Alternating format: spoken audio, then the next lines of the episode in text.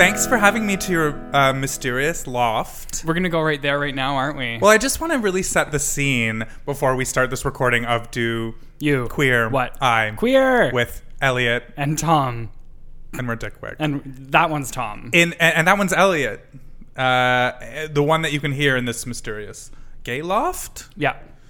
um, for for whatever reason, everything is queer today.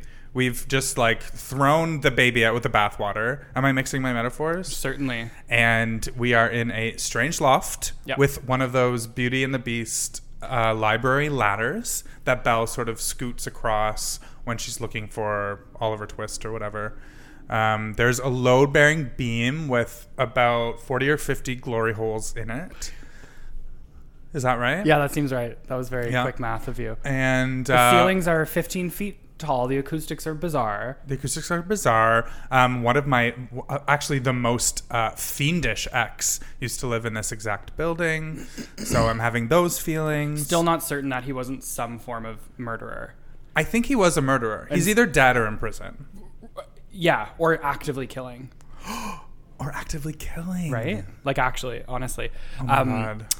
Okay, sorry. So the, the reason that we're in this loft, um, for some context here, is that uh, I had a roach explosion in my apartment recently. Jesse exploded. Mm, different kind of roaches. Um, they're way more fun than Jesse. Uh, a lot more active too, and not boring. Uh-huh. Um, I went out uh, to my counter at like two in the morning, and there was like hundreds of babies swarming on it. Ew! What the fuck? yeah, they all disappeared. I'm never going to your apartment ever It's again. fine. They're dealing with it. Please come back. Every building in Toronto has them. They will just be gone soon.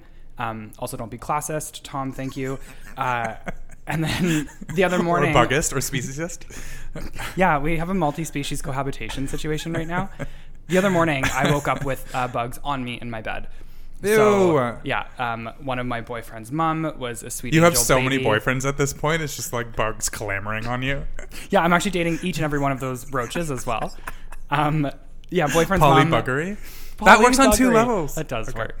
Um, derailing. Yeah. Sorry. Boyfriend's mom got me this loft. Uh, she's so sweet. This is a friend of hers. Um, and I love the sentence. My boyfriend's one of my boyfriend's moms got me this loft. I want to say it again. One of my boyfriend's moms got me this loft. I didn't even say it right the No, second time. Uh, and it's it's owned by a queer couple. Um, so full circle here. Right. Yeah. How are you feeling in this loft? Uh, on edge. Good. I love that. I feel edgy too. How are you feeling? Uh, Really on edge. Great. We don't have. Uh, we're not. We're jumping right into the segment today Mm-hmm. because, you know what? We fucking want to. Yeah. Fuck it. This is our fucking show, everybody. This is our goddamn show. I don't know why you keep telling us it's not. it is. Um, uh, uh, in fact, you can find our show on iTunes or wherever the hell else you want to find it. Yep. Uh, Spotify, is that right? Yeah, Jesse's not here to tell me, so Anywhere I'm that you floundering. can get podcasts, you can listen to this podcast. Anywhere that you can rate, review, and subscribe, I strongly suggest that you do that. Um, maybe a five stars even. we would love that. Who it knows? helps queer content creators such as ourselves. Queer content creators. Sure. We're going to do baby voices, sure. Um, and if you want some merchandise, you can head over to our website. Ew! You didn't like when that? you do it. Our guest is shamefully shaking her head. She might leave. This is so terrible. she might. this is just so. This is just like. It's truly terrible. Um, check us out on Instagram, Facebook, Patreon, and wherever else you want to find us. what is Patreon? Oh, good It's- question. It's a place where people can support patrons and creators and Oh yes, I know about this. I've got feelings, but it's great. Yeah, do it. yeah, Yeah. very like neoliberal economy and gig economy. But support us if you can, um, because we need it. Yeah, and before we go any further, we should address the strange voice in your ear right now. No. Which is our, Okay. which Uh, is our fabulous guest this week. What you're going to say something? It's the ghost of the loft, but at this ghost point it doesn't the work anymore. That's one of the nicest things I've said about our next guest. Accurate. um, a very good friend of mine uh, from from many years, 15 years, half our lives. oh God. I don't. Yeah. Ooh. She's now living in 45's America, raising children, Yeah. Three of them. uh, teaching, Yeah. activizing, Sure. um, Activating. activating, um, and generally being like a queer butterfly. Ooh. Butterfly is what my six month old chews on all day and all night. You let your six month old eat butterflies? Well, this one's like really like it has like a mirror and like a teether and like a lot of like stripes and colors. It's a high contrast butterfly. Right. Right, so not a real one. I pictured bugs. No. I pictured butterflies. Yeah, no, that's because you guys are in a place. Anyway, this is Sarah. Welcome, Sarah. Hi. Thank you for joining us. Hi, Sarah. Hi, I'm so happy to be here. I feel like I need to say right off the bat that I am extremely uncomfortable because Sarah is one of my people in my my life, and as are you, Elliot. And I I pride myself in compartmentalizing facets of my life and people in my life. Yeah. So this is not okay. That Tom worked really hard to keep us apart. I know I, I met you once. I like- know. I think he might have moved me to America. I so have a tendency of doing. I didn't have anything to do with you. When him and I became friends is right when you left, right? Yeah. You've never seen us in a room at the same time. Yeah. Except for now. Are Right. we the same person? Ooh. Is my second question. Okay. Oh my God, I'm so Gemini. Oh, God. Before we go any further, Yes. I think we should all check in with each other's colors. Yeah. How are you guys feeling color wise? Tom, do you want to start? Yeah, I'd love to start. Um, I'm feeling like a a dark October night. That's like um, the moon is full, and I'm in a cornfield, and it's very dark, and there's scythes sort of like waving around. Can you say that one more time for for enunciation purposes? Scythes Oh, that was perfect. waving around. Ah. and um, and there's like pumpkin people who are out to kill me with these scythes, and it's not a maze because that would make too much sense. But I'm just being like eaten by this by pumpkin people in this corn maze, and they're scything me to death.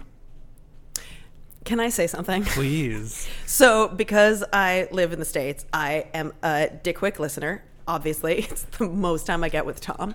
Um, and I listen to it and I like do a constant running commentary, which I often then text Tom as I'm as I'm listening. this is true. It's gonna be really hard for that not to just be what I do. Yeah. By all Here. means, Just please be I like- invite that. What like who's holding scythes? Pumpkin people. The pumpkin people are The holding the two scythes? of you are holding scythes. Obviously, Okay, I thought no, that, that makes a lot metaphor more was sense. pretty No, that makes okay. obvious. mhm. yeah.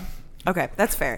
It actually I was gonna say that my color was the pumpkin person, but I feel Mm. like at this point I'm gonna I'm gonna I'm gonna change it up. By all means, like if pumpkin person is your truth, I'm not here to. I, Take that away I from you. feel like my color today, in a more realistic sense, is like um, uh, d- d- uh, deep green brown bog muck. Um, the kind of muck where you step in it and then it pulls you, and the more you struggle, the deeper you fall. It reminds me of what comes out of your butthole during sex. For sure. Yeah. Definitely. I don't want to endorse the narrative, but I'm yes anding right now. So certainly bog muck spills out of me at times. Let's just move I've heard past that episode. Yeah. Like Episodes. Yeah, true. if you want to felch bog muck, you can just look me up, everyone. I'm going to make myself really available. Say felch bog mug. I'm going to get a tattoo that says felch bog muck. You already have one. Yeah, so I'm very bog mucky. I'm like struggling and it's pulling me deeper. Um, but also it's like it's a it's a bayou bog and it's nice. Like the weather's fine. Um, there's some cicadas. I'm I'm enjoying the ride, but I'm being sucked in Yeah. by a bog. I see that for you. Yeah. I appreciate Is it because that. of like school things? you have assignments and, everything and bugs eating you and everything is a lot right now. Just everything. I've been getting these really cute like rolling panic attacks where reality slips away. Um, Fun. so that's been really fantastic. It's because Jesse's not here, Jesse's not here and everything's falling apart basically. which is why we hate him. Yes, thank you. Sarah. Okay, well, it's you guys are very on theme with me. I've been thinking a lot about this. Um, I was going also like in a boggy kind of direction, but it's not. I'm not the muck because I wouldn't. I mean. Surprise, Tom's not the muck. It's fine. Um, I'm like the water on top of the muck because I feel there's like a reflective quality to what's happening right now, but there's also a lot of different colors. Because at first I was like, "Am I a prism? No, I'm not a prism. Am I like a No. dark? Right? I mean, let's be honest. Am I like a dark mirrored door, like you know, or a tinted window kind of situation? And then I was like, ah, like me choosing black is so cliched. Like I'm not gonna like Tom would just take that. I can't. I Yeah. can't. You know. But um, I live on the river and in our in our backyard and there's a beautiful path and it's kind of my only sanity right now. Um but it's like everything um that like when a when a boat goes by Mm-hmm. and it stirs up all the water and there's still the reflection but there's all of the sediment and everything underneath kind of moves. And so it's all the different colors and it's gorgeous but it's also just brown. And like you're settling kind of like yeah You're yeah because it's up. like i I didn't so- know boats could fit on this river. Oh my God! There's so many boats. Technically, I could boat to work. There's everyone. Most people on the river have You can boats. boat to work I could and boat to don't? work. I know. I know. It would be really hard. Anyway, um, but there there's a rowing team that practices on the river from a nearby university, and then there's like motorboats and canoes, and there's Mm. a kayak rental place down the river. Um, there's a lot of boats on, on our river, but Which um, is uh, funny to hear because, as we haven't said yet, Sarah lives in Chicago. Right, I'm on the Chicago River, Yeah. the one that uh, infamously gets dyed um, green for St. Patty's Day, but that's way downtown, and I'm up north. Um, I did so- not know that that happened. You That's- didn't know? Oh, oh, my god, you should find the time lapse videos. It's like it's gorgeous. They use orange Kool Aid, um, and it goes like very green. But St. Patty's Day in Chicago is a fucking nightmare. Wait, like, is that worst. safe? Yeah, yeah, yeah. Because it's Kool Aid. It's just like it dissolves. It's Right. totally. There's no, I mean, real chemicals or anything like that. I'm assuming there's no wildlife in the Chicago River. Uh, there is up where I am. There's tons of wildlife up where I am, but not downtown. Interesting. They're just drinking the Kool Aid. Cute. I love that for them. Uh, terrible. Uh, the Chicago River's beautiful. I took is that beautiful. architecture cruise and it was gorgeous. And in our backyard, there's like we have turtles and ducks and geese and um, like blue Republicans? herons. Not in no, not in Chicago. Oh, really? Yeah, no.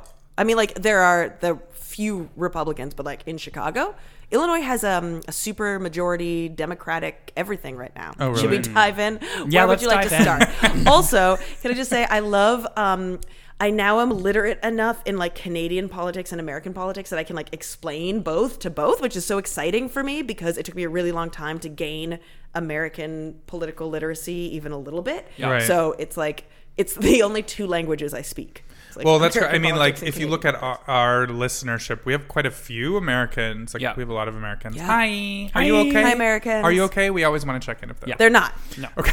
Just They're, assume. like, they're for sure not. Oh, but I was gonna say no. So I have a six month old. So I'm like the my color. We were talking about my color. I'm very tired.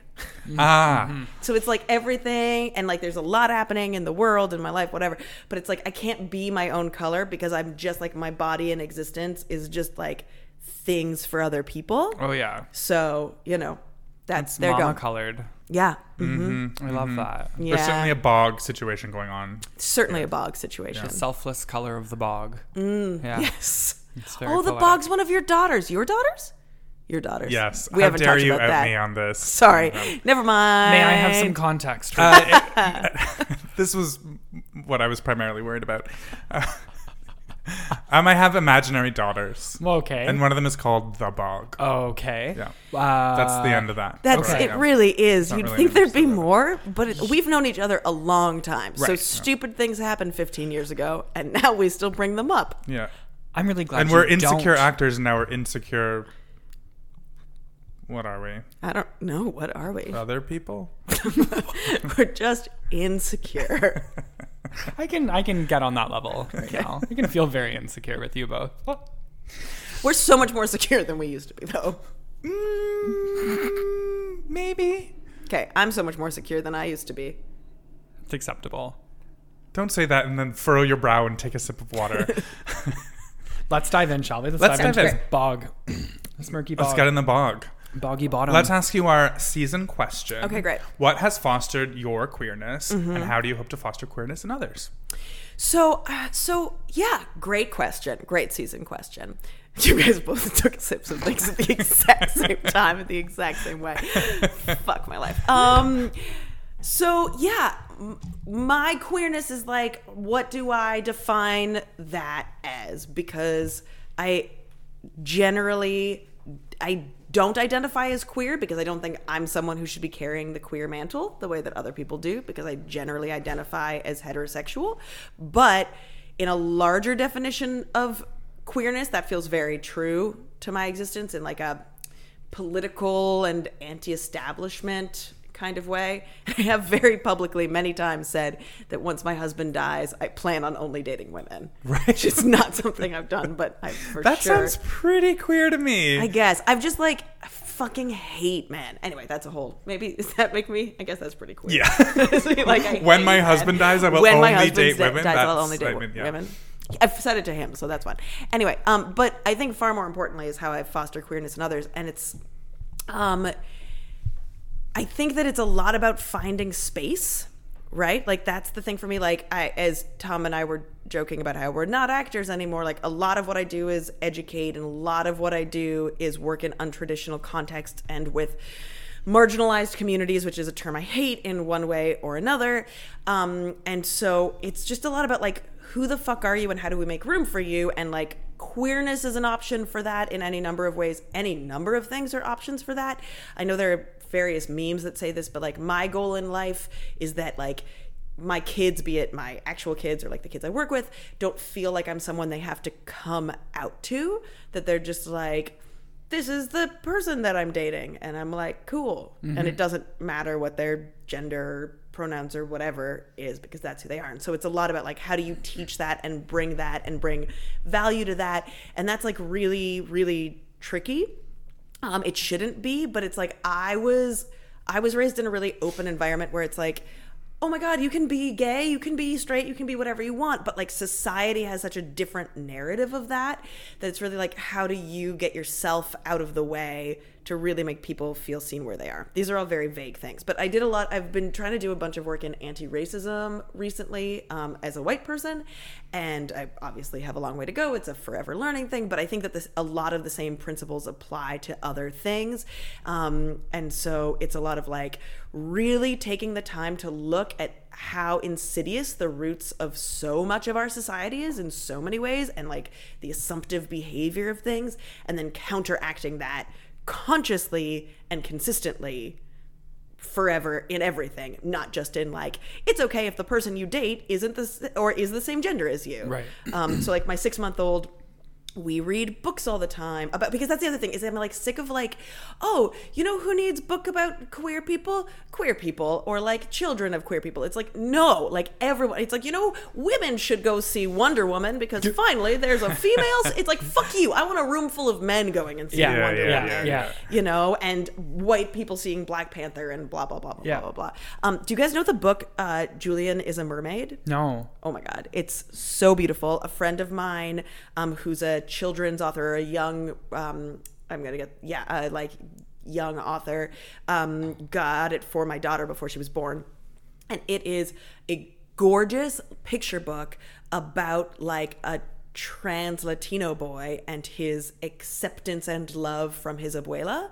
Oh my God. But it's like there's like seven words in it. Like it's almost it's almost all pictures and it's just like and it's just the most beautiful thing. And I read it to my daughter all the time. What's it called again? Julian is a mermaid. Julian is a mermaid, and it's just like about this boy and his abuela on the subway seeing a bunch of what he refers to as mermaids, but like within the pictures are either drag queens or trans women or whatever.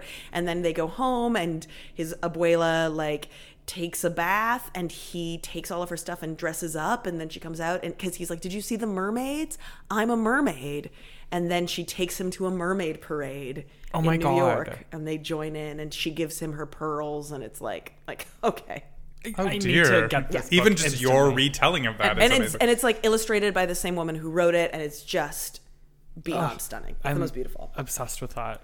And there's so many. I have so many follow up questions for you.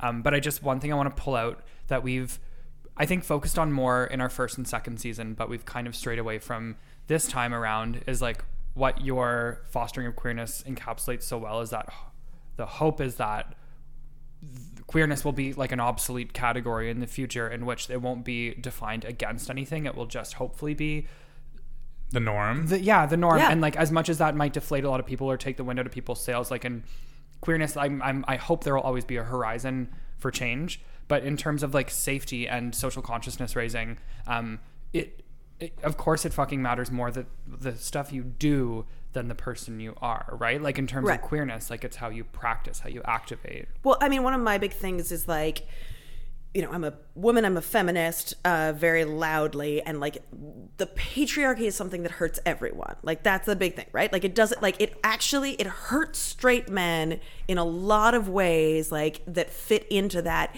as much as it hurts people who don't fit into that. Yeah. They're able to kind of skate through life because of what the patriarchy is differently, but it it hurts them. It's why mass murderers exist and that whole thing. Like it's a very dangerous thing for everyone. Yeah. Whiteness hurts white people. Like white supremacy culture hurts white people just like it hurts. I mean, not just like, but it, you know, as well as hurting people of color.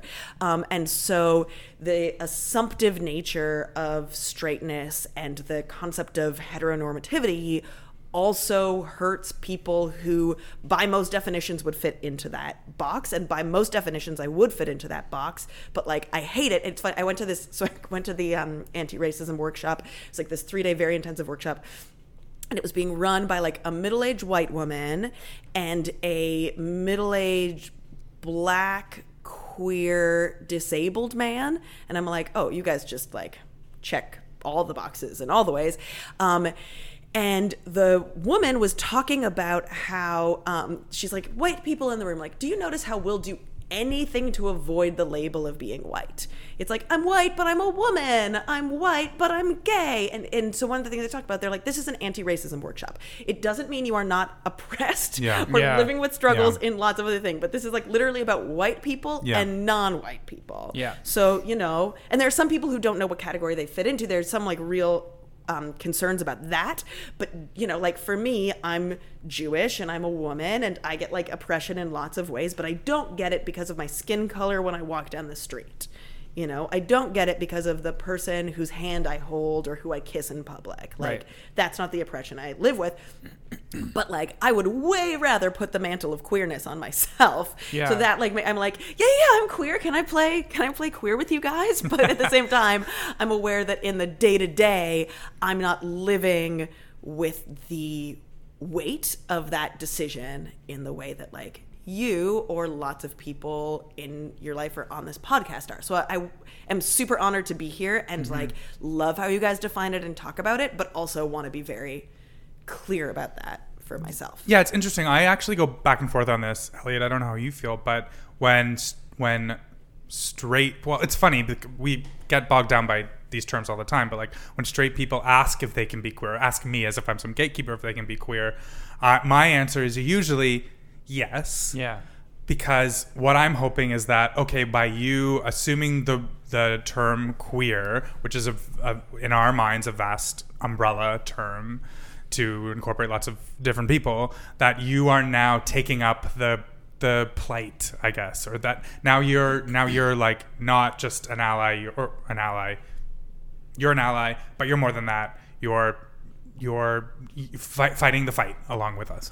Well, and here's the thing, and this this directly speaks to what you were just saying, Sarah. Like to, to take something up, there's a huge asterisk at the end of that because what does it actually mean? Are you are you bestowing a label on yourself to let's say get a grant better, let's say get a job better, Oh, let's yeah, say yeah, get better access in a space, or are you taking up queerness to show up at queer rallies for queer people? Are you Yeah. taking up queerness to actually ad- advance a discourse, a societal discourse on what it means to be queer?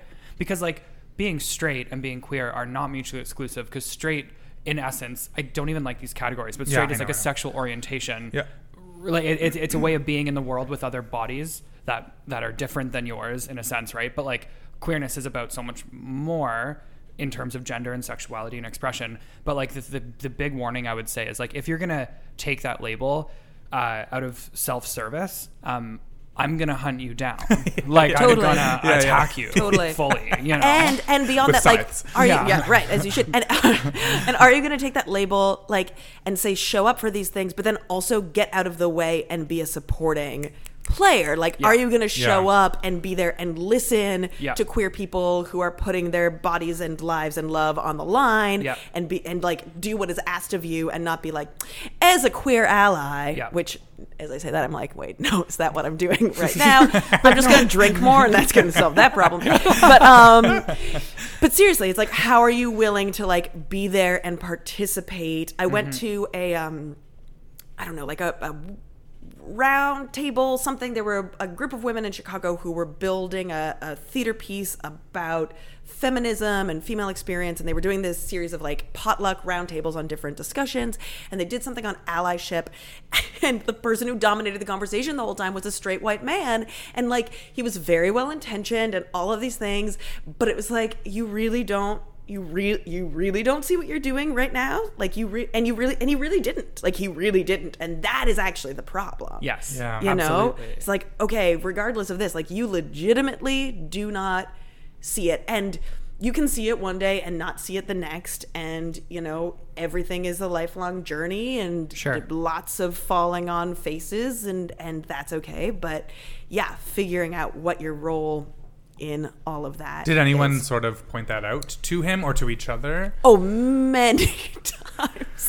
He didn't seem to care. Um, it well, no, because he was there like as a representative from his theater company, being like, "We're trying to be more diverse and more feminine." We realized we're all like straight, and but then he was like taking people to task and being like, "I don't understand why you say that. Wait, what do you mean? Well, how should we do that?" And it's like, Yeah.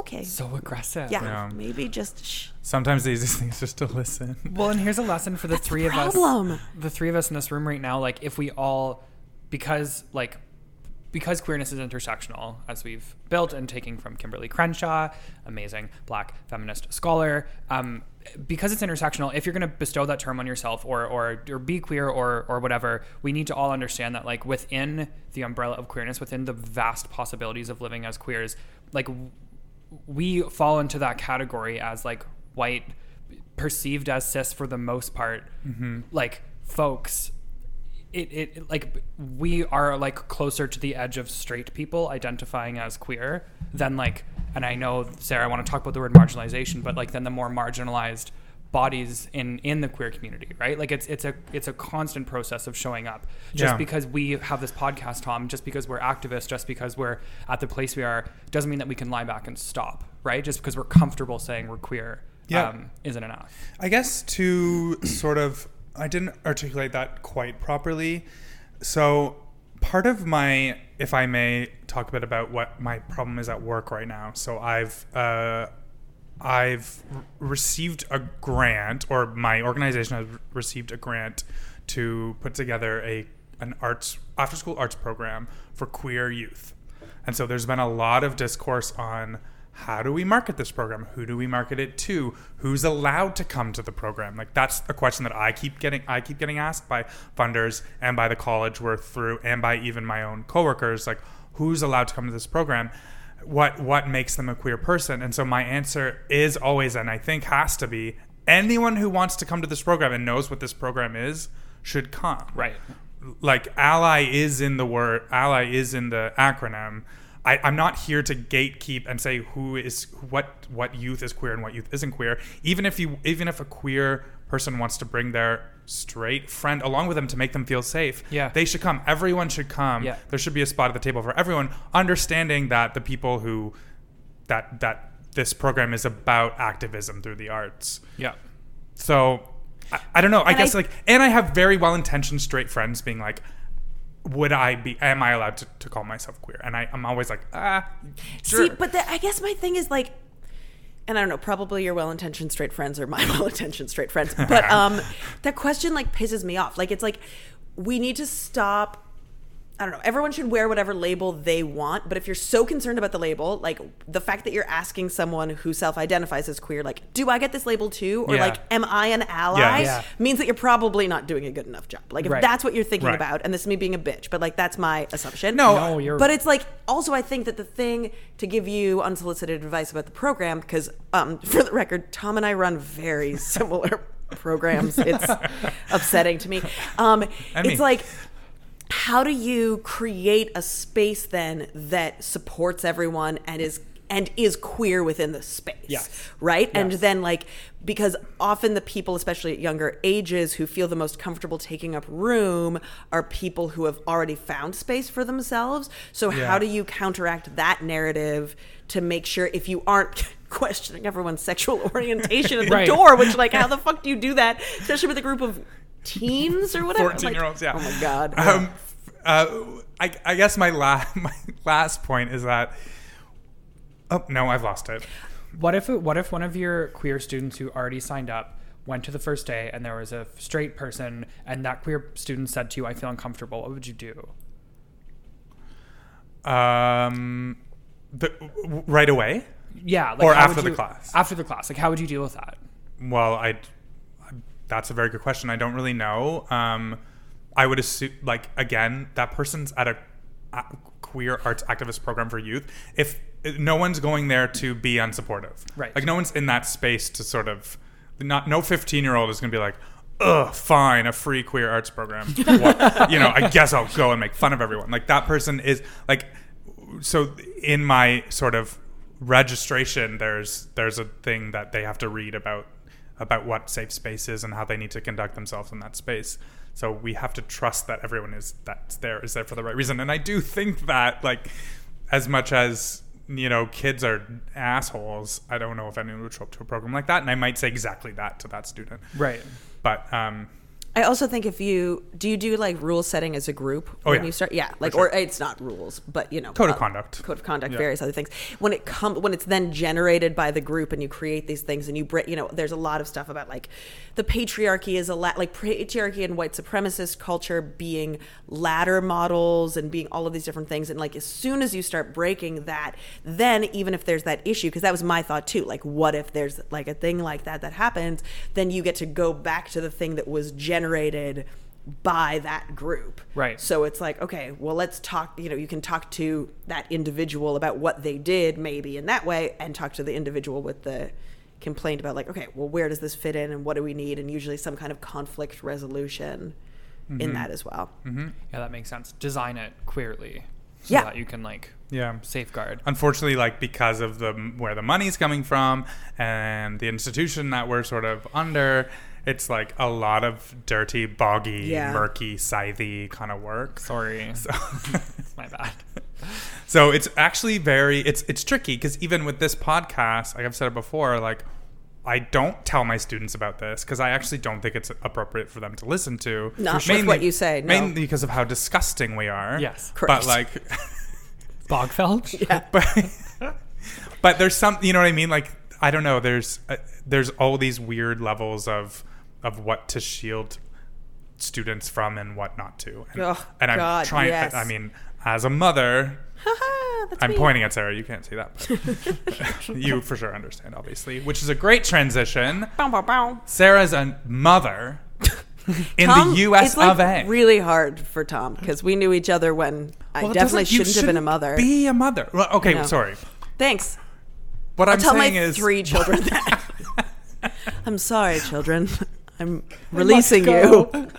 Except like the older I- people also love Tom so much that they'd be like, mm, yes. That's a red flag. The loving it, of Tom. it, it's such a whatever we can talk about like when How Tom tried to bo- cover like up the fact that they'd ruined their sheets by putting them in my freezer. Like whatever, it's fine. I was helping. I was trying. I He didn't want was them to get not into- helping. It did not help. There was nothing to do. that buddy was there for Could've- life. whatever, it's fine. Um. Anyway, yes, all of Sarah's daughters are fucking angels. Um. What do you in mean? that Why are they're you having waffling like sex that? with angels because I don't know that they are angels. Like They you haven't aren't. spent enough time at my house. Oh, a- anyway, Terrible people. I love them uh, so much. what I meant to say was I can't. I can't believe your mother. I know, me neither. Because I mean the things the things I know about you and the things that we did. When I we have were been the younger, mother to our group of friends since we were 17 That years is old. rich. Are Mother? you, think are mother? You kidding me? I think like maybe pesky bratty sister, like Pesky, sister. bratty mother, little sister. Please, You're the youngest one. I'm the youngest one and the most mature one who like gets fucking text messages nonstop. Can you come home and resolve my life problems for me? And then I and then I do. I'd like to be clear. Yeah, well, uh, thank uh, thank you for that. Except for Um, you, it's fine. Mother, Yeah, America, yeah, America. Merca. What's going on? How much did it cost you to have a baby? I don't need specific amounts of I money. could give you specific amounts of money. um, it's hell. It's really hell. Um, okay, so I think there's there's so many things. That was not really a question. That was really vague. Do you want me to just start rambling? How is Or- it being a parent? How is it raising children in such a really uh, terrifying Bad. climate? Yeah, okay. It's bad. Do you Um, have a follow up statement? Nope. That's it. It's bad. Thanks for tuning in, folks. Anyway, next week. Um, no, I okay. So there's so you guys just drank at the same time again. It's so funny. Um, so there's We've timed it. When a guest goes in to talk, to we think know they're like that's the I thing to may do. drink. No, it's time. okay, Yeah. so there's several things. So first of all, I moved to the states full time in uh, 2013. So I moved right after Obama had been reelected, and I was like. I moved for many reasons. Part of them professional, part of them I fell in love. Blah, blah, blah. Um, but I I remember saying to my then boyfriend, now husband, when we were dating and I wasn't there, like, oh my God, if Mitt Romney wins this election, I'm for sure not moving because I would never live in America under Mitt Romney. Yeah, right? Now, in all fairness, at the time, Stephen Harper was prime minister and um, Doug Ford was Rob Ford, wrong Ford. Rob Ford was mayor and like all the crack stuff had just come out. So, like, I was a laughing stock. Yeah. at- don't RIP him. No, absolutely not. Um, in the states. So I remember talking to people and being like, "I'm actually in like you have a fucking black president. Like, you know, we're, things are way better here." Um, but what's actually really important is that that wasn't true. Like, there's a lot of stuff like it's like Trump's America. It's like no. No, Right. just America. Right. Not that Trump hasn't made things way worse or changed my life and other people's lives, but like again, let's call it out. Like, as a white woman who is living in Chicago, which is a super fucking like progressive bastion, like, how has Trump changed my day to day outside of my massive anxiety attacks about the world? Like, he hasn't. He hasn't impacted the safety of my children and my life being in a country that I mean, like, you want to fucking talk about a shithole country? Like, I'm sorry, they are not to let me back in. The border will. Can you not? Excellent. My plan is working. You know what? That's actually fine with me. I'm very good with staying. Um, there, there are wonderful things to be said about the states, but like, there is just so much baked in that is so terrible and it and and that's baked into the country and there's like hope and promise and lots of things and lots of things canada canada could learn but also like fuck man. And that stuff doesn't have to do with trump. You know? and what does it have to do with? Like is- is healthcare? everything. Where do we even start? Like yeah like we can so there's like a brainwashing right? Like there's a brainwashing of what it is to be american. Um and that so to give so to give everyone a little context. I am 100% Can- canadian but my mom was born and raised in the states. She moved to canada in the i want to say late 60s maybe early 70s it's during vietnam um, and later when she tried to become a canadian citizen she was forced to renounce her american citizenship. Um, so I, even though like I have a lot of my family in the states, um, I had to go through immigration. Like I had no connection to the states, but my mother has a lot of issues with America based on everything she saw. She was very politically active in her youth and like left very angrily, and then was forced to give up her citizenship. Um, so I've I've actually spent a lot of time in Canada being raised by like draft dodgers and stuff like that. So I went into all of this with like a lot of feelings. I didn't go in cleanly. Uh, is the irony is that Trump was a draft dodger? was he? He wasn't a draft dodger. He just like deferred everything because something, something. I don't know because he's. the Oh, right. The term draft dodger specifically means coming to Canada, right? means like yeah, fleeing, having Right, fled and the he- country, and he dodged He just like the paid. draft. Yes, Okay, he got just it, dod- right, he yes. just like paid his way out or Got it. whatever. I don't know. Um, yeah. So it's yeah. I mean, like healthcare. Like so, like people don't like. I'm going through the presidential primary, the Democratic primary, which I'm incredibly invested in. And as there's this debate about like does Medicare for all work, and like I'm like people just don't even understand the fucking premise of the fucking situation to a level. Like really smart people, like really smart people, just don't understand that universal healthcare is possible. And like mm-hmm. we get taught in Canada, like Canada is a mosaic and America is a melting pot, right? You guys have heard this. Um, I always just want fondue after that, but yeah, no, I'm definitely accurate, accurate. Out of a mosaic. Yes. Mm, yeah, right. Beautiful. Did you know that, like, in the States, the concept of the American melting pot is taught as, like, the thing to be proud of? What? It is literally taught in school as, like, America's a melting pot. You come here and you lose your identity and you become American. Like, that is, like, that is, like, what they fucking teach as the positive thing. That's really And I'm- troubling. I know, and I was like, no, but we literally learned that. It's like why you suck. Like, like- why Right, because that's nationalism, which is a very scary concept. That literally is that. It, it is literally that. neo-colonialism. It's assimilating. Well, and that's what they are, and that's the whole. That's the thing. Like, and that's the feeling that is a positive thing, and that like they. I remember someone I can't remember who saying to me, they're like, I always thought. Like this idea of like America first or America's the best country. They're like, yeah, I thought that that was America, but I thought every country felt that way about like everyone felt that way about their country. Mm. I'm like, yeah, no, that's like you guys. They're like, yeah, I've learned that, and that's what makes it different. So they genuinely believe this is the best. I mean, I, when I first moved there, like I was there part time for a research project. Then I came back for a few months and did paperwork and then moved officially. Um, but I was there during the Olympics, the Summer Olympics, and was like in a bar that like someone won something and the breaking out of like USA, USA. I was like, I, and this again under Obama, I was like, I Do am these in people have, Nazi have Germany. they ever watched like an underdog story movie or read a book? Because No, no, no. because like someone that always wins, it's not exciting when they win again. Do you know like yeah, but it's like, like, do they know just- that they're the black hockey team Right. on the Mighty Ducks?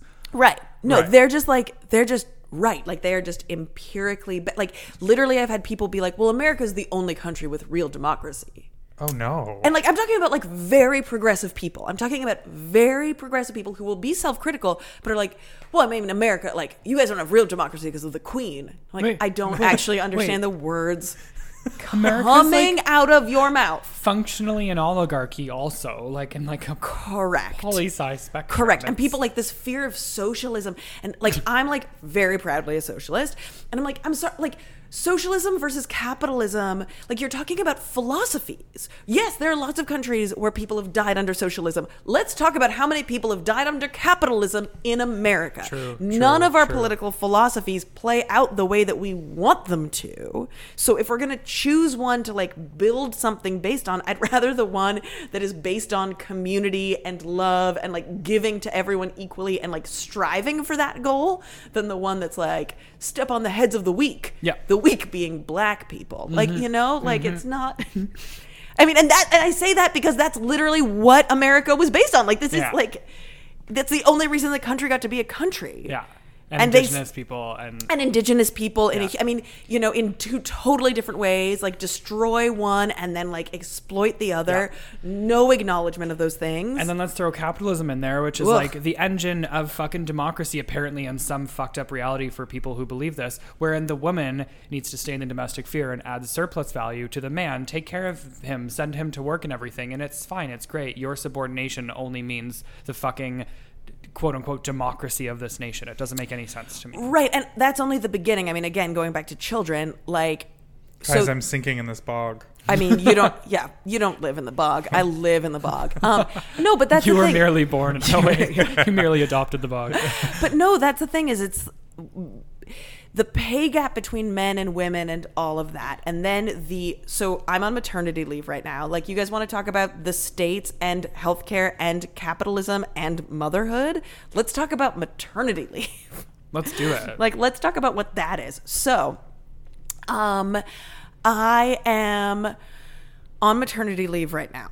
There is no maternity leave in America. There's there's nothing that is mandated federally that says maternity leave on any level has to exist at all.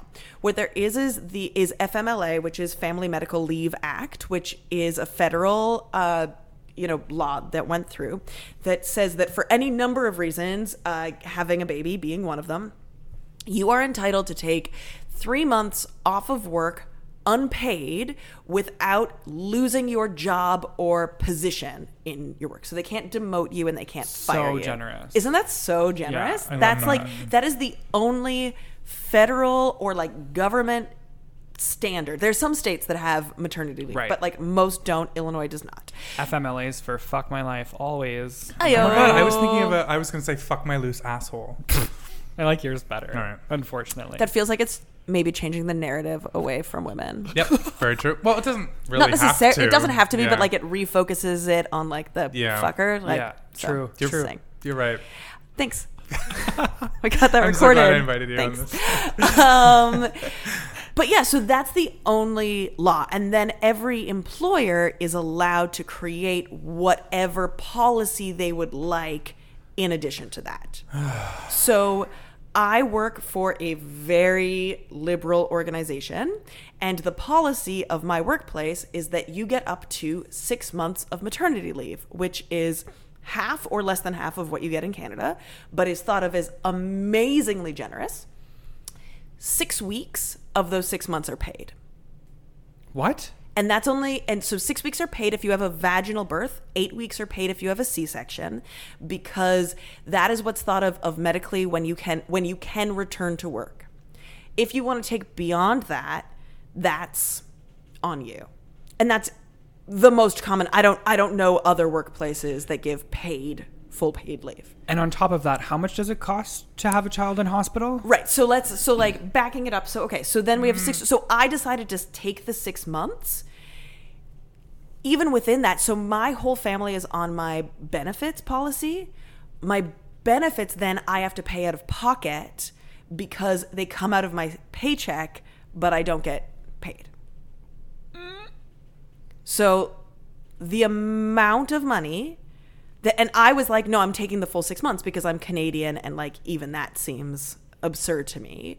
But clearly, this isn't something that that my employer deals with a lot. They don't normally get that request. And they were fine with me doing it, but like that's not the norm because most workplaces only give 3 months, 6 weeks still being all that's paid. Right. Um and so most people cuz I know other people who have had women or have had women women who've had children within my organization, they've taken the 3 months because it's thought of, of like, well of course. And in a lot of circumstances, people don't bring in people to cover that um, job. So, like in Canada, the government pays for your maternity leave, right? Like they're the ones giving you the whatever it is, 70%. And then other jobs, you can do the top up where they, you know, fill that in. But it means that they aren't paying for your salary. So, as a result, they can bring in someone to cover that workload for you. And so that's, which is great on many different levels because it also creates great entryways for new people getting careers and learning job experience, all of this stuff. Um, but when my employer has to be paying me even for those few weeks, it's hard for them to then justify bringing someone in to do my job, which thankfully my employer was good with and did and supported. But so for a lot of women, they come back to work and no one has been doing their job for three months. So they haven't been paid. They've just had a baby. I literally cannot imagine if I'd had to go back to work full time at three months, like what that would have been. Um, they're in debt. And then on top of that, they get back and people at work are like, a version of resentful because everyone's been covering the slack for them and it's like oh my god you're back here's all of the work please catch up Well, and there's no reality in which this wouldn't Lord. this wouldn't give bias to an employer who is going to hire a woman, right? exactly Or There- anyone who could get pregnant. Like that's fucked there up. were so my boss went on maternity leave I don't know six months eight months before me and then chose not to come back to work and then i found out i was pregnant very shortly after that and like i had to then tell my boss above that and i was terrified. I was mm-hmm. ter- and luckily like he was really great about it but you better believe there was a lot of like jokes in the workplace about like what's in the water cooler in that department suite Good lord. you know? And like and again like everyone's super supportive and i'm really really lucky but that but because it puts a drain again like the patriarchy fucks everyone over and so it puts this drain on the organization and so then you know and meanwhile like i'm off work for six months. We'll talk about the hospital bills. My husband now we have three children. So now like he has is the sole breadwinner for a family of 5 mm-hmm. so it's like let's talk about the tension that's then automatically put on our marriage. So i'm like i don't sleep at all and i'm dealing with all of this. And he's like i need to work and do all of these things because otherwise we can't we can't pay for anything we can't pay for food we can't pay for rent you know how how like the collective stress level of that nation stresses me out. Well, that's it. I mean, like it's just, and so then everyone prescribes meds and like lives in a you know brave new world. My weird. I I just have. Uh, maybe my. Uh, I need to stop living in fake realities. But like, as someone who's grown up almost exclusively on American content in like shows and movies, Yeah. did the. Is that just never in media? Like, is it just never portrayed in media ever? What you mean? People or do, does this? everyone just ignore it? Well, it's just it's never it's never things that anyone that any characters I've watched in America on TV and movies have ever gone through. Right. And so that's why it's a little shocking, maybe Right. for me and for other Canadians to hear, because I'm like, Totally. why is this not at the forefront of like a lot of of, of narratives of media? So there are a few reasons. One, again, like I think a lot of Americans are a little brainwashed. Again, going with the healthcare of like, well, that's the way it is, so it doesn't feel newsworthy. It's like, well, that I mean, you know, they're like, oh. Canada that gives a year. You know, my friends who live in Germany, like their maternity leave situation is way better than Canada's. Yeah. Like we aren't the best, and they're just like, oh, that's a fantasy world. That I what I don't understand is how you can think you are the greatest at everything and be like, basic human rights. We could never have that here. I'm Fucking so then- socialists, right? like- and I'm like, I don't, I literally don't understand the words you're saying. Um, so, so it's like that doesn't feel like a story for them, I guess. And on the other hand, it's like entirely female dominated. So, Right. So who the cares? see. fuck would be I see. interested I see. in that? Birth also doesn't go like they show on 30 minute sitcoms. um, but the in terms of the money side of things, I mean, I got a phone call from the hospital I was going to deliver in a week, two weeks before I was due, Oh no. running down what the basic costs would be. It was so surreal. It was so surreal. What the basic costs would be of just like staying in the hospital room. And then and I was like asking questions and they're like, "Well, we don't know how complicated your birth's going to be, so we can't answer that." Like and then they're like, "Obviously if you have a C-section, it will be more. Obviously if you need this intervention, it will be more." And I'm like, "Cool, cool, cool." How are people? How how do people that don't have jobs deal? How do people that are already in debt? Like I don't understand. How, Everyone is in debt. And it's and this is my this is how I think about the American healthcare system. So it's like if I were going to buy pants and I went to the mall to buy pants. women can't wear pants. You know that. That is correct. if I were going to buy a dress, Thank a you. very modest dress, Thank you. um, and I went to the mall to buy this very modest dress. No, I'd go into a store to buy whatever, and I would have an idea of what that is. Like, let's say I don't know, like. Like okay, jeans, and I could go in and be like, "Oh, that's fifteen dollars for that pair of jeans. That's really cheap for that pair of jeans. It might fall apart, whatever." I go into another store and be like, "That's one hundred and fifty dollars for a pair of jeans because jeans like do run that." And I'd be like, "Okay, that's really expensive for a pair of jeans," but I would know what it is, and I could look at the price, and I could make my decision accordingly mm-hmm. the American healthcare system, you go in and you do a thing, they do not tell you the price of those things. And then, like, three months later, you receive an itemized bill. Like, a friend of mine sprained her ankle and she gets billed, she has to go to physiotherapy. She gets billed $8 for every cold pack they put on her ankle, which is reusable God. and they then put back in the freezer.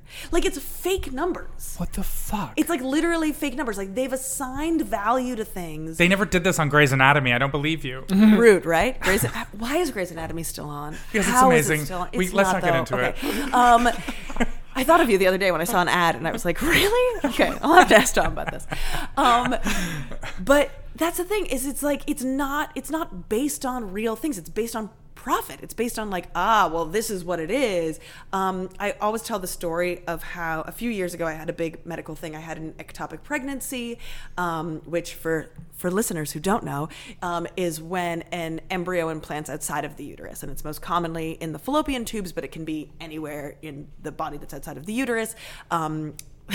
There's a bunch of conversation in the states about this right now as they try to ban abortion and women's rights because one of the senators said something about like why can't they like scrape it off with a spatula and put it in the uterus they can't that's not a thing anyway um Sen- a senator said that. yeah Okay, cool. yeah yeah no Just- it's great Just catching up here. they probably All right. weren't an old white man, right? no no Okay, no of course. No Definitely senators not. are right, Right. now, actually. no, Yeah, no, yeah, no, no, no. um so cool um yeah so like and trust me like i was trying to get pregnant if there was a spatula thing we would have You would have bought 40 spatulas. I would have bought 40 Yeah. spatulas and Not just gone hospital, to town. you, Yeah, no, because you can't get it from a hospital because that would be too expensive.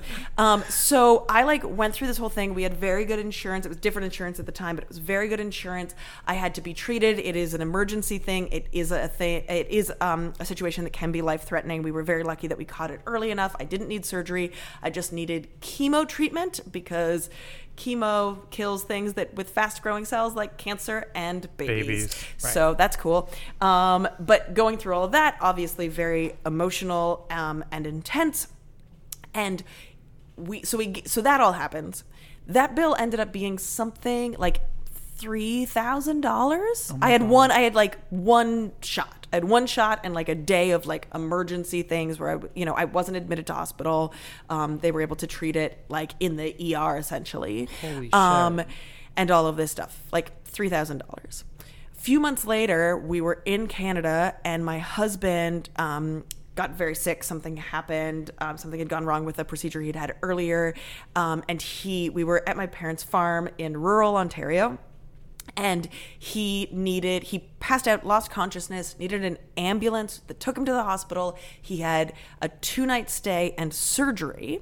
He had to pay the most money that you can charge someone because he was a non-citizen non-resident without insurance. So mm-hmm. this is like the max as soon And as there's an ambulance ride in there too. and there's an ambulance ride yeah. um two two nights in the hospital lots of meds surgery all of these different things. As soon as he was in stable condition and okay someone took me aside to explain the billing process to me how it was going to work what it was going to be and how i could argue various things if i needed. Obviously everyone apologized like a million times. It's very funny. Um and then they didn't they were like whenever you can pay like they gave us no pressure in terms of when payment was total for all of that $1500 canadian Whoa. Oh my god. you know so when we talk about like the cost of something like medicare for all when we talk about like the difference in the, what happens when it's a for-profit system Yeah. versus a not-for-profit system i mean it's just and like my husband was worried to go to the hospital because he's like should we like drive back to toronto or whatever it's rural like they treated him like they were great they were great because the money isn't given by big donors who are only giving money to pockets of rich people. Like, don't get me wrong, the birthing suite I was in looked like a fucking hotel room and had, like overlooked the lake and Right. was gorgeous. And I had a literal menu I could order food off of every night. But like, A thousand dollars a bean, like yeah, ser- and so we it was over it was over three thousand dollars for my daughter to be three born. bean salad. Oh my god. And I had, and she, we got to the hospital at 4:10 in the morning, and she was born at 5:05.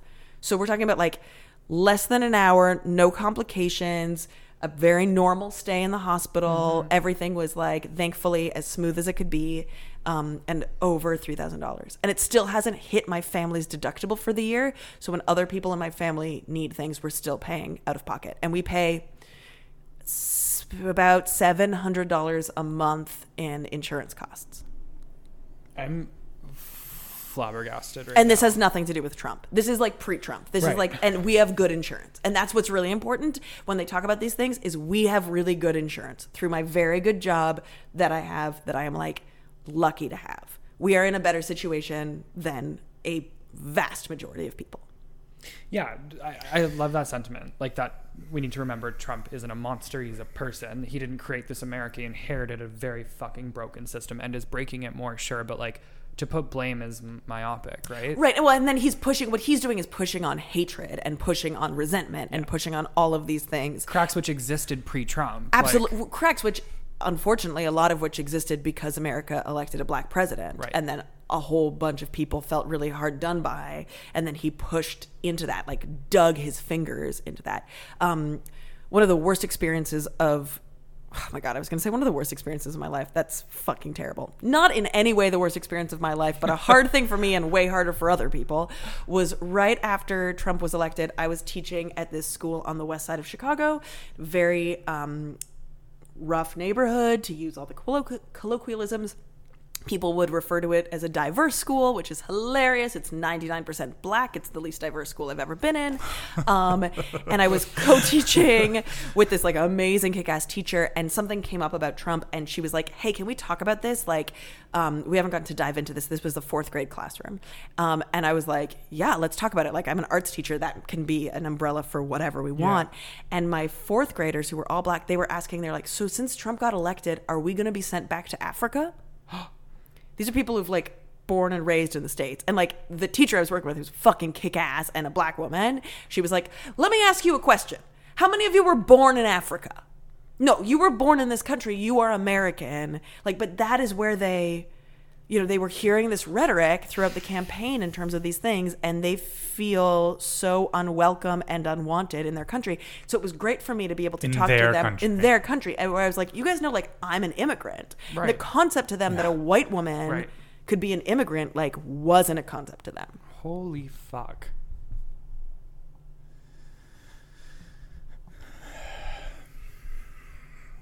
When are you coming home? I mean, like as soon as possible. But like, you know, and this is the thing. And so I've really dedicated to myself to doing what I can do, which is not enough and never enough and all the things. But it's um yeah, you can't unsee you can't unsee what you see down there. Or you should I mean, I guess some people do, but like you shouldn't. You shouldn't unsee it.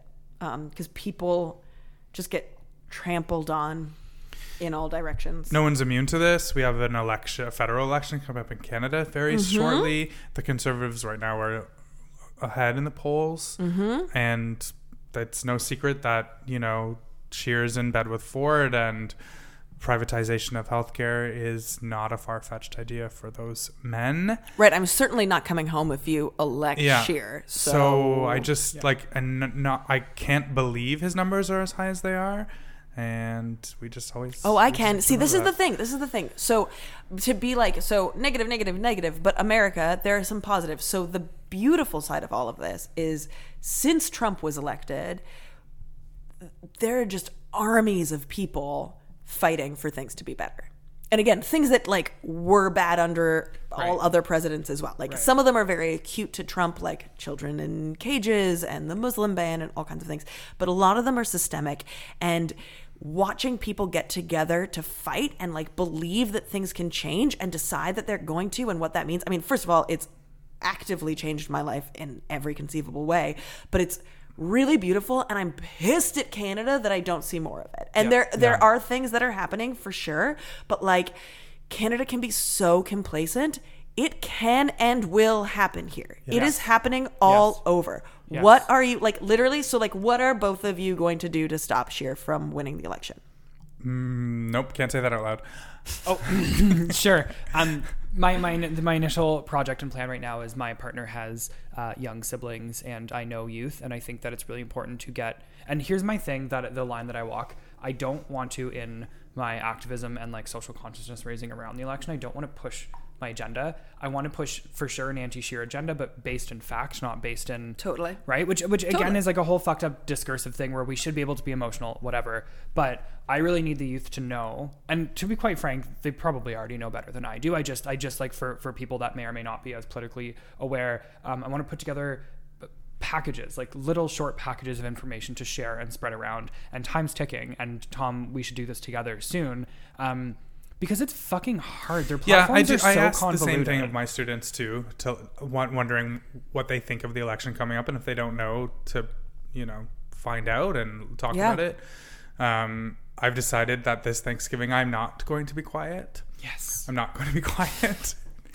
um, I made like that decision once. cha- or I'm Not not, going to leave. back. Like two Thanksgivings ago, I left. Right. yeah So like this Thanksgiving, okay, no, I gotta. That's not an option anymore. It's, Mm-hmm. No, it's it's not. more dire. And that's also your privilege, right? To be like, I don't want to Totally. hear this. I can I'm going to walk away and, And- I'm going to be hurt and angry, but like, Totally. generally my life is not on the line. people respond to personal issues and personal stories. Yes. So I'm just going to say this is what might put me in, jan- in danger. Yes. So by you doing that, that puts me in danger. That Yeah. puts my life. You know what I mean? So I also have this funny idea for an Andrew Scheer mock video that I'm going to try to do, but my So one thing that I want to like push is um, people, and I fight with a lot of people, including my husband. If you're listening, Brian, this is for you. Um, he's like- turned this off for sure. Yeah, exactly. for sure, for sure.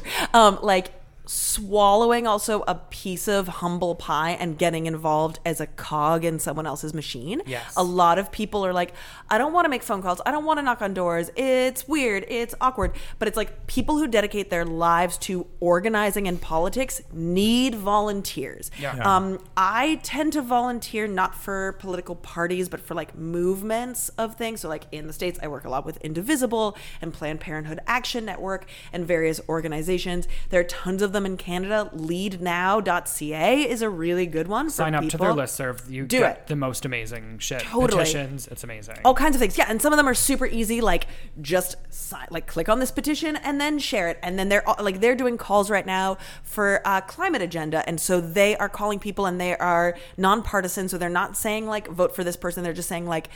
Do you care about climate change? Here are the various people's platforms. You should know that if you care about like think about that when you vote. Yes. So there's lots of different ways of getting involved. Um, obviously, if you're passionate about a party or a candidate, there's lots of things to do there. But like deciding that you're going to knock on doors or call people is really, really, really important. Canada is so remote. Like it takes so long to get to various places. So deciding that you're going to actually do that engagement now that with like the internet, like I spent the midterms like sitting without pants in my living room, texting Montana and Missouri and all kinds of places that were battleground states because like Illinois was fairly safe. Right. And then on the weekends, I went to suburbs of Illinois and dragged my kids around. But that was really cool. Like, we got into a whole thing because my older kids were like, we don't want to do this. We don't want to knock on people's houses. And Sean Casten was running against uh, Peter Roskam, who was a very long-standing Republican, but it was like we think we can flip this seat in Illinois, in suburban Illinois, and we spent I don't know six Sundays out there with our kids, and like we had fun. We learned a lot. They talk about like the woman with the crazy garden that we saw, and all of these different things, and then on fucking election night.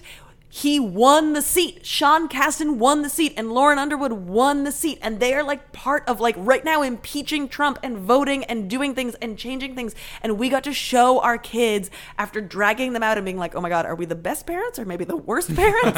and I was like, you know, five months pregnant and all of this. And it was cold and it was uncomfortable. And for sure, we got awkward comments thrown at us. Um, but I will say for people who are worried about knocking on doors, take your kids with you because it definitely stops people from being as rude as they would. Yes. Like seriously, no, it's like no one I'm wants gonna to. find children to bring with me then. That's kidnapping. Um, no, but like find For a good people. purpose. And for me, like part of why I got so involved was I was like, I can't vote in the in America, so I feel like the need to do more. So if you're working with young people or people who don't have the right to vote yet in Mm-hmm. Canada, be like. Cool. That doesn't mean sit out and post on Facebook or I guess the young people they don't use that. No, They don't know no, what that is they don't anymore. Snapchat, they don't. yet. That's what my No, they 14 love year olds told me. TikTok. I asked them to I start TikTok know. Oh yeah. my god. Yeah, make political TikToks. That would be the death of TikTok. Or what's better so is going home and and striking up conversations with your parents. How cool is that? Yeah. Mm-hmm. Do- Like, do all of how these shocked things. will they be? all of the things. Yeah. There's so many things that you can choose. There's a path for everyone. Do it with a buddy. Like, yes, it's awkward, but like put your like do one thing that makes yourself uncomfortable. Yeah. Because other people don't have the option of living in co- like that discomfort, and they're usually the people on the line. So like. Fuck it. Have a Sunday that kind of sucks for you. It doesn't have to have a reward, and like, do something. Fucking amazing. Thank you. Honestly, thank you so much for that. It, I'm inspired. Like genuinely. Yes, that's the goal. Um, Well, this was much. I mean, this was not at all as fun as I thought it was going to be, and it was like unfun in a different way than I thought it was going to be. Elliot, do you want to ask me questions about Tom? Because I'm also happy to answer all of those. Wait, wait, wait! I did not. All of I did those. not greenlight this segment. Excellent. we Even need to better. ask you questions, but they're about you. Oh, and not okay, about cool. Tom. That's fine too, I guess. Great. No, no, Tom can weigh in. Terrible. Step- Oh, before we actually do this, I want to say two things that I meant to bring up. Um, by the time this has aired, both the Toronto climate strike and the um, march against against hate, what's called United Against Hate, United against hate. both of those things will have happened. The climate strike, I'm not really going to talk about because I'm sure everybody knows. Um, Greta Thunberg leading it the way. It's amazing. Um, but the United Against Hate, for those who aren't from Toronto or maybe didn't hear, uh, there's a Christian organization with, I'm pretty sure, alt right links, which, like, Yeah. maybe to be Well, the problem is that this organization is sort of building up steam, and they've sort of like catched a bunch of other people in their web. So we actually don't know what to expect on Saturday when they march up Church Street. Oh, I didn't know this was Um, happening. Yeah, so Uh, so we don't know what to expect. So this Okay. organization, um, it's a Christian organization. I know not all Christians, sure, Sure. got to say it. Um, they they they have advocated for quote unquote um, positive Christian space, and for some reason They um, said that. That's the phrase they fucking used. It gets my goat. I don't like. What are they So super. It's it's, it's Oh, this is people. thinly veiled hate speech. Yeah. Um, so they're marching up. So Church Canadian. Street. It's So so, Canadian. The most polite hate speech in the world. exactly. Christian safe space. You don't know what a safe space is. Oh, positive. safe- You don't know what that means then. Anyone who's followed us on Instagram, Facebook, Twitter, um, hopefully you've seen. Hopefully, if you didn't know, you'll know, and we will see you there. on What time is it? Saturday. Where it's is it? at 10:45 a.m. There were so many people interested, they moved it uh, to St. James Cathedral.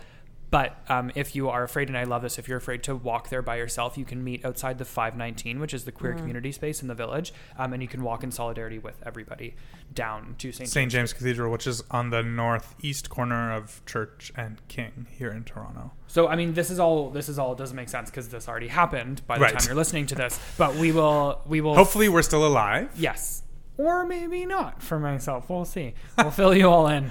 Um, Yikes. It's Canada. let's switch gears here. Okay. Okay, Sarah, are you ready? Are you Oh my ready to God. be quoted Okay. upon? Ooh, terrible. Yes, go for it. Tom, do you want to start? Sure. What's your pronoun? Uh, she, her, hers. What's your favorite swear word? Fuck. What's your I favorite- don't. Why would it, it, it ever not be fuck? There's so many great ones, but like, I fucking love fuck. Am I? Can I ask you a question? Yeah. As like a strong woman, a friend, and a feminist, yes, all the F's. female friend, there you go. feminist. Yeah. Um, the c word. Yeah. Am I allowed to love that word? I don't care. I mean, I don't know. It, it's like it's very contextual. There's um Because there's just the sounds in it. Sure. Caitlin Moran's How to Be a Woman says a lot of really good things about why that word is great. It's not a word I identify with or um, hold. I've also been lucky it's not something that's been thrown at me. And that's the thing, like, you know, consistently or whatever in my life. So I think that's the thing, like anything else. Like, I, I, I'm not going to give you permission to use that word like you're not going to give me permission to use queer. Yep. Right. You know? God, I love that word. Cool. Oh, is it my turn again? Yeah. What's your favorite body part? Ooh. Like what? Like in a lover? In just like life? Both. Uh, yeah. Either. b- Yeah. I don't know. Shoulders. I really like shoulders. Oh. Yeah. What's your favorite movie? Oh, okay. So I have so many. Um, The Birdcage is one of my absolute favorite movies Fantastic. ever. Have you seen that, Elliot? No. Are you? Oh. Okay, well, now the rest of this will be me doing all the parts of the birdcage from the beginning to the end because I can. Um, the birdcage is like my family's. Yeah, you gotta watch that movie. It's Okay. so Yeah. glorious. Um, so that's one of my favorite movies. Um, the Dark Crystal is one of my favorite movies. I Oh my haven't God. seen the Netflix Yes. yet because I'm like too scared because it's so important to me. Um, but there's so many good ones. Those two stick out today. Okay, amazing. When the new Gilmore Girls came out on Netflix, I flew down to Chicago to watch It's it. It's the Sarah. only time I've gotten Tom to Chicago. Oh my god. and he came down um, and we watched it together and it was way more queer positive than the rest of the series and that's maybe some of the only positive things we can say for I it. I liked it. some of it I liked Winter. yeah i like winter too Okay. The the season. The, no, the episode. no the ep- I hate not- Winter the season. oh, i love winter the season Ugh. Yeah okay Because you were both born in that wretched Obviously. tundra. Tom, you're next. Oh, sorry. What's your favorite mythical creature? Ooh, oh. I mean, like, are they mythical? Are they real? Like, I'd say unicorn, but unicorns are for sure real. Um, I'm a Capricorn, so like Capricorns also, like, I'm really down with that. Most things with wings and like that are powerful. I don't know. They're all great. I really like mythology. Wait, what's a Capricorn? It's like a half goat. It's like the half goat, half fish creature that suckled Zeus and created all of Olympus. Huh. Obviously. You Sorry, learn was something that- every day. my bad. Duh, Elliot. Obviously. Actually, didn't Duh. even know that. Sarah, what's your favorite noise? Um, the oh god, I'm just so cheesy. Um, like the sound of my husband coming home. Oh. I know it's terrible. Bro, It's, can no, I love that. My favorite noise is the sound of you leaving. it's um, legitimate. it's legitimate. who is your celebrity crush? Uh, I mean, like it was Heath Ledger, and then he died. And Oh so, yeah, we went to a. Vi- didn't we vigil together? No, like I literally thought you and everyone else were pranking me. Oh, I no, could- we- when he died, like we I, vigiled. I mean, I don't know. Then we had to go and watch the movie on Allie's birthday. Anyway, whatever. It's fine. Uh, do you have one who didn't die? No, I'm in love with all of them. It's still Heath Ledger. He's All still. Just because he's dead doesn't mean you Yeah. can't crush on him. Tim Curry. Tim Curry, yes. I'm obsessed. Tom, you're next, right? Oh, sorry. I'm not. I'm not paying attention. Am I? Uh, who's your queer icon? Oh, mm, God, there's so many. I mean, like, I mean, you know, right now I'm in the queer eye everything and like Jonathan Van Ness who's is amazing Oh, and he just like endorsed. Elizabeth Warren yesterday so I'm like okay thank you for being everything but like I mean I am obsessed with Queen um as Tom would know because he watched me get thrown out of a hotel trying to stalk them NBD Watched you. I was with you. Um, you were with me you might have caused the problem whatever it's fine um but like Freddie Mercury is everything to me I love that. Um, uh, what do you wish you knew more about? literally everything Same. Yeah. Fully same. Uh, what would your friends say is your best quality? I mean, you like nothing. Um, Accurate. yeah, no, my ability to say things they don't want to hear. That's I a- like that. Yeah. Your friends should like that. I'll let it slide. Um, what are you most grateful for? Um, that's like a really funny question right now in being on maternity leave and being a mother and being like what is my life and who am i and all of these questions that come up with motherhood that is not addressed enough. Um, so on the one hand i've got a lot of complaints but i'm also like most grateful for everything. I'm like at the end of the day i'm like my daughter is like my new baby girl is everything to me and looking at her and like the hard road that my husband and I went down to conceive her and seeing her and seeing my family and being like oh my god we're all still here and we're all you know i spend a lot of my work working with um, kids who have experienced the death of a parent. So the fact that i'm in my 30s and both of my parents are still alive and my siblings are still alive and i've got like assholes like tom in my life for this long I'm so sorry. Until now. until now this who somehow moment. he's still alive i don't know um it's just i'm just so grateful Um, and what do you hate about straight culture? everything it's the worst i mean i hate that like my body exists for the pleasure of men that's what i hate most about straight culture Um, what's your queer superpower? Yelling at people does that count Yeah. yeah This is the second time I met you, and I can also endorse that message. it's just my everything that's all i just yell until people hate Leave. me or leave or give up Or ship you out. that is correct Uh, you out. What's your biggest queer fear? um that people i love are going to be hurt What's your queer mantra? Like i mean you know in the most cliched way love is love is love is love exist Good quote. Yeah, great. Good quote. job. I'm inspired. A few You more cute inspiring. little uh, gimmicks. If Yeah. you wouldn't mind turning, uh, doing an exorcist turn with your neck Ugh. to look at me look at the um, celestial being that is perched upon that book ladder, so terrible and just ex- uh, describing uh, to the listeners what it is that you're taking in. i'm taking in a white porcelain feline examining their own beautiful reflection in the now darkened windows of downtown Toronto. And their disdain at our conversation because they haven't looked at us once this whole time. And I think I've been riveting. Pepper's. Yeah, Pepper. I think you must have said something along the way that Pepper took issue with because they have Clearly. not turned around They yet. will not look at us. They won't. And it's mm. very, it's like, you know, I've acknowledged your existence. They've never behaved like this. I feel like they're thrown off based on like where we are and Well, Don't make excuses symbolic. for them and their behavior. They have their back to the bookshelf. Maybe they just hate knowledge, and maybe you're mm. so knowledgeable Oh. that they can't even Oh. bear to look or listen. also we don't have Jesse to wrangle them. Like I know Jesse just can't do his job right. He just is incapable of doing Typical. his job. Putting properly. that monstrosity on the Bell bookcase offends me. It's the to beast. My, no, the Beast is a wonderful I mean, I love Beauty No, and the the, beast sucks. The beast is the What patriarchy. What are you talking about? the beast about? Is the Are you kidding the me? Beast How is lives the beast in the a patriarchy? Castle, in a castle. He is The a rich, beast was a he prince. is a prince. He has monstrous amounts of money. It's of about wealth, his and learning and lives his right next growth. to a very poor French town. They should storm the castle and take his riches. That's not what they were going to do. They were going to storm the castle and murder him. We don't like what we don't understand. In fact, it scares us. Eat Come the on. rich. And the, mean, okay, that I'm good with. It's a socialist. But they weren't going to eat him.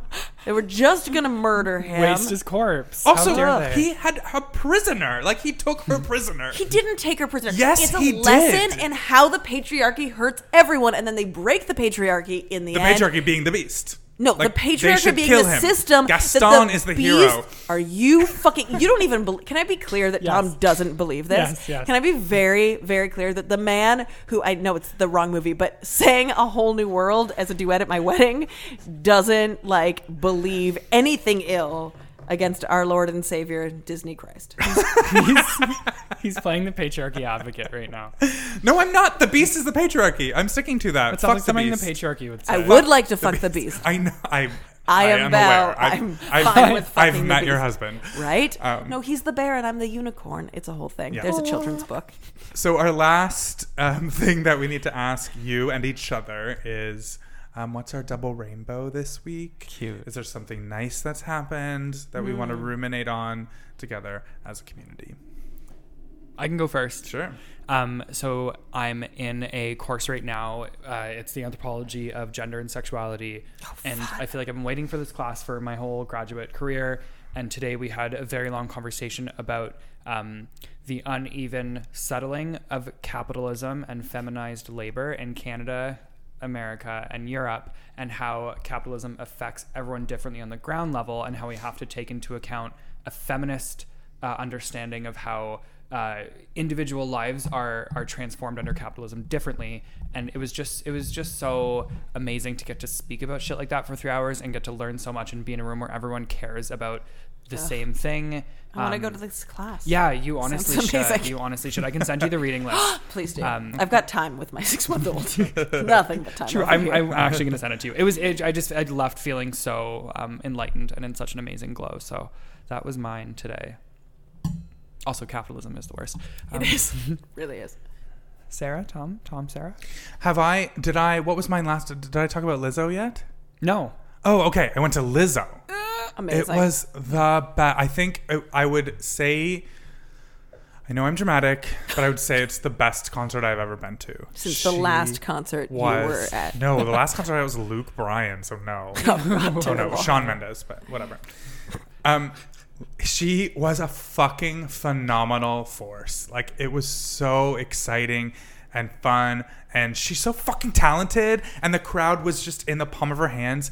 And what was so sweet is that it was rescheduled from an earlier time because they couldn't get a venue big enough. Big enough.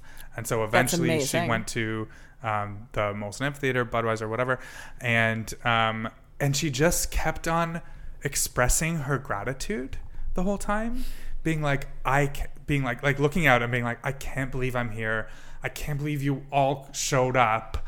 Like last time I was here, I couldn't sell out the Danforth Music Hall, and now look at what now look at what what this is. Look at what my life is, and it's all because of you. And I'm just I couldn't be more grateful. She like stopped and said that like three times, and it was just like, oh my god, like it just makes me love you so much. I love everything about you, but your gratitude is so one like it's just it made me enjoy the experience so Oh, much more. But I love that so much. and then I went. I took um, um, a a date with me, Mm-hmm. and then I was able to have sex with him after, which was so nice. I haven't had sex in a really long time, like proper penetrative anal sex. Let's And, check that you um, said proper. But anyway, Um, what what do you mean?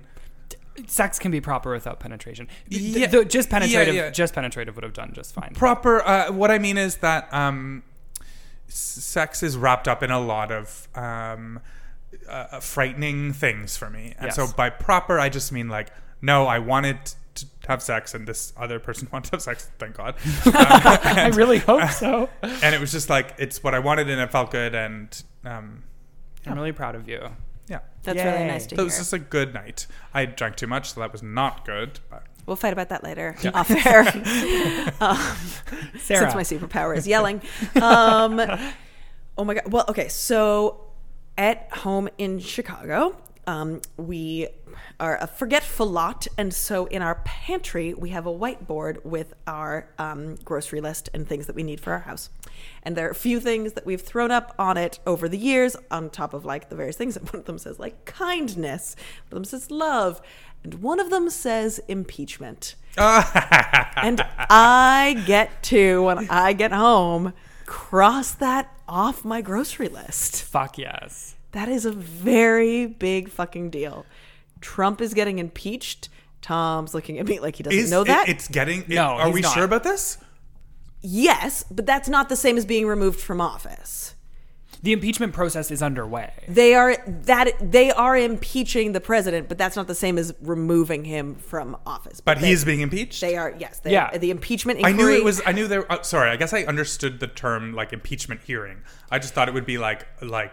Uh, No, they have front of a opened the in, no no no like they're the court like they've opened the impeachment inquiry. It is happening. Everyone is going to have to vote on it, Republican and Democrat. And if the Republican like because the the one of the fears about doing the impeachment was that it wouldn't pass the Senate, and chances are it won't, which means chances are he won't be removed from office, and that's what it is. But every person in Congress will have to put their name in light of everything that the Democrats can draw out. That he's being impeached under five or six different committees, um, so they're like able to investigate all kinds of things, and we don't know where it's going to go. But this is like this is happening for the third time in American history, and um, it is because of a lot of incredible warriors who have like fought and done things and been tireless, and I get to feel like lighter. That for is a second. delicious. Yeah. We need to celebrate that That's the whenever it happens. most Do you think that the Senate will pass it to try to uh, for other? Because I assume that some of those are Republican presidential candidates. There aren't Republican presidential candidates. I mean, like, there's like one or two have declared they're running against Trump, but like Trump's the- Really? yeah, Trump's like the candidate, and they aren't in the Senate. The ones who are running against him. Okay, that's what I know about American politics. Okay, great. But there's no way that the Senate at this 11th hour of his presidency would want to distance themselves from him. Well, we'll see what happens. Anything could happen. I've read reports that like if the vote were not public, so like you didn't know who voted for who, there would be 30 senators that would vote against him. Who the fuck knows? Based on how the Senate is and how much McConnell is, um, it is very unlikely that it will lead to him being removed from office. And everyone who is doing things and fighting and cares needs to not rest on this as some kind of like magic bullet. Like that's not how it works. It's like a means to an end. That's of. right. That's right. But it but it is a big deal and it's a big deal to be able to then the Democrats can stretch this for as long as they want throughout the um, election and parade various things it means that they have more power in terms of subpoenas. The transcript of his call with the ukrainian president was released yesterday. It is very damning. Yeah. um there's just so many things. So i'm not like again it's not like oh okay now that problem's solved because yeah, we've discussed America's fixed. right exactly. Trump is not the problem with america but he is a pretty huge fucking problem Yeah. in so many ways. And um seeing something positive is like every now and then you get that a little bit of a win and it gives you the energy to To keep continue. going That's lovely. On that like that. note, can y'all do something for us right now? Can you all head over to iTunes? Can you rate, review, and subscribe? Can you tell a few friends about? Do you mind the doing show? that? I know. I, I know you're not. You. I'm. I'm, ta- I'm talking to you. I see you listening right now. I'm talking primarily exactly to you, and I, I know you're not doing it. So could you do it for me? Just for just for little old me. Please. Thank you. Thank you. Thanks for doing that. Thanks for coming, Sarah. yeah and if you haven't done that like work on the election What's Uh, that? I know, right? No, thanks so much for having me. I feel really honored. Thank you Um, so I much for love coming. the things that you guys are saying and doing, which obviously pains me to say about anything Tom's involved in. But I Elliot, you're doing out. a very good job of like holding him accountable. Sarah, thank you so And much. that's nice to hear. I appreciate while I'm that. far away. Now's the perfect time to end. Thanks for coming, Sarah, and see you next Tuesday. Bye. Bye. Do you queer? Do you queer? Do you queer? Do you queer? Queer. Do you queer? Do you queer? Do you queer? Do you queer?